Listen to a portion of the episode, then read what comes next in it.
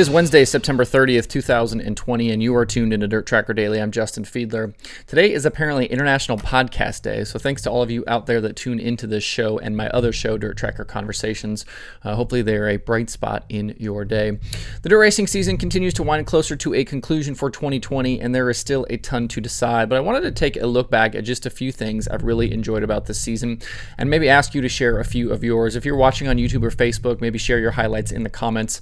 Uh, if you listen to the podcast, maybe tweet at Dirt Tracker. As a whole, even with the incredibly difficult circumstances, my biggest highlight of 2020 has been just how hard the dirt racing community has worked to come together and provide opportunities for drivers to continue racing and fans to continue watching. Whether it was the early efforts by the McCarls at Park Jefferson, Knoxville and the Outlaws getting back going again, you know, the Hoops Eldora had to jump through the folks at the streaming services for putting a lot of these deals together when fans weren't allowed a lot of these racetracks, and all of the other tracks and series that found a way to go racing again. Kudos to everyone for going the extra mile and making it happen. There's one thing that racing folks will always be it's problem solvers.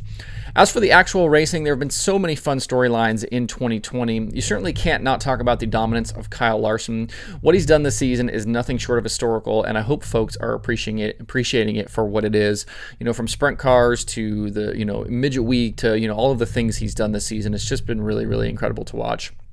I think sprint car racing as a whole has been really good this year uh, between the series and local racing. You know, Gravel winning the opener. You know, once things kind of got rolling again back at Knoxville May, that that race that Gravel won there was was fun. You know, the Outlaw points chase has been really great all year.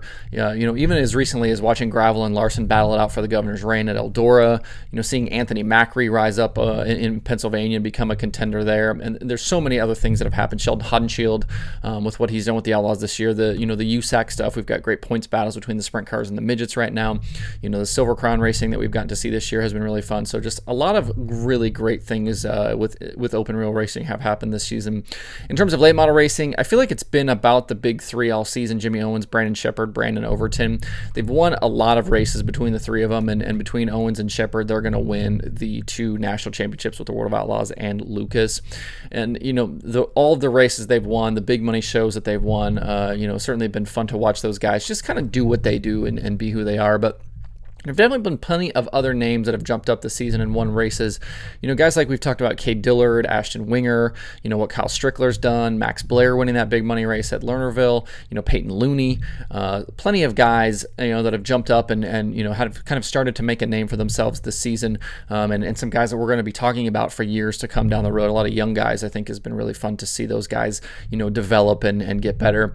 And speaking of Strickler, I feel like we'll be talking about that heartbreak at Eldora kind of for a long long time to come and and and not only the heartbreak but just how he handled it you know the the emotion the kind of heart he showed uh, through that whole thing. And and you know for him to come back then a week later and grab that first Lucas win was was big for him. And, and it's certainly something I think we're going to be talking about for a long time. And, and with Strickler he's one of those guys I think you know with what we've seen this season is going to be a contender for many years to come. So uh, just a lot of different guys to talk about there. And, and I, I certainly think you know in terms of the late model racing we cannot forget what Kyle Larson did at Port Royal in the Lucas race a lot of people, you know, didn't expect him to be able to jump in and do what he did, but you know, to see what we saw out of him that weekend was was certainly, uh, you know, again something that's going to kind of go down in the in the lore of Kyle Larson and, and what he's been able to do uh, across dirt racing.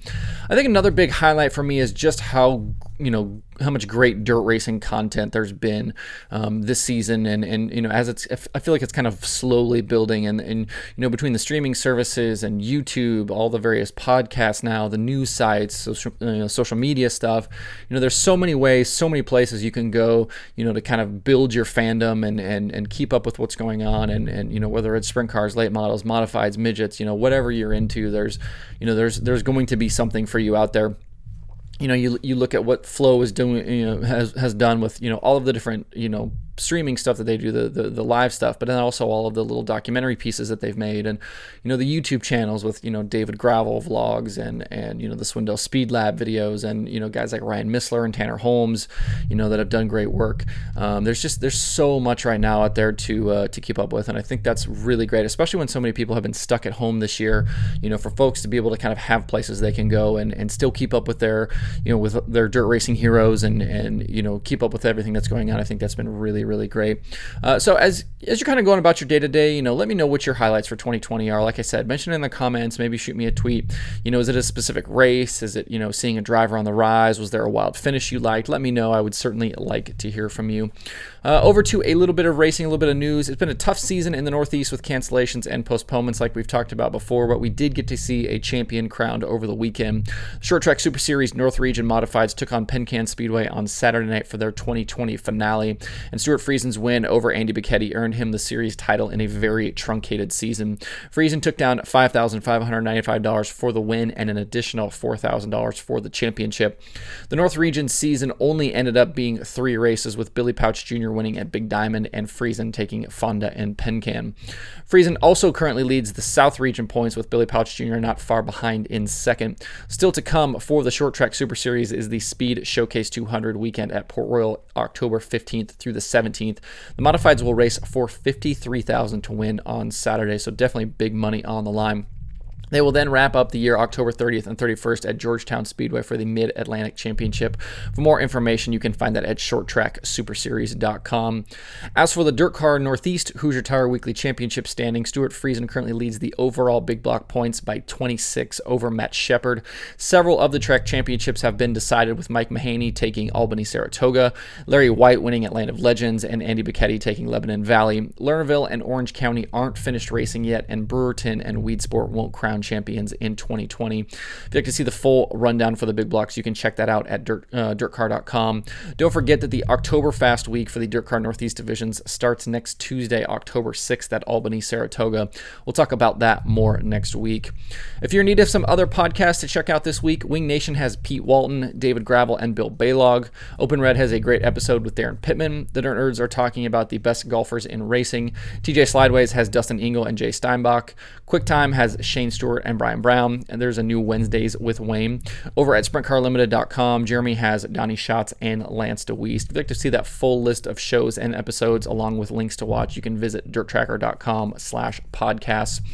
Again, too, today, the dirttracker.com pay per view schedule is light with only USAC 24 7 happening over at FloRacing.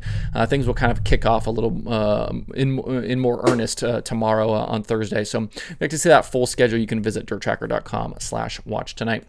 That's it for the show today. Hope everybody has a good Wednesday. You can find Dirt Tracker Daily on Apple Podcasts, Spotify, Stitcher, or where you get podcasts. Please subscribe and leave a review. You can also watch the show every day on YouTube and Facebook. You can email the show at info at dirttracker.com, and you can follow along at facebook.com slash dirttracker, twitter.com slash dirttracker, and the website itself, dirttracker.com. You can follow me personally on Twitter at Justin underscore Fiedler. And don't forget to sign up for the Dirt Tracker weekly newsletter. Thanks everybody for tuning in today. We'll see you tomorrow for more Dirt Tracker Daily.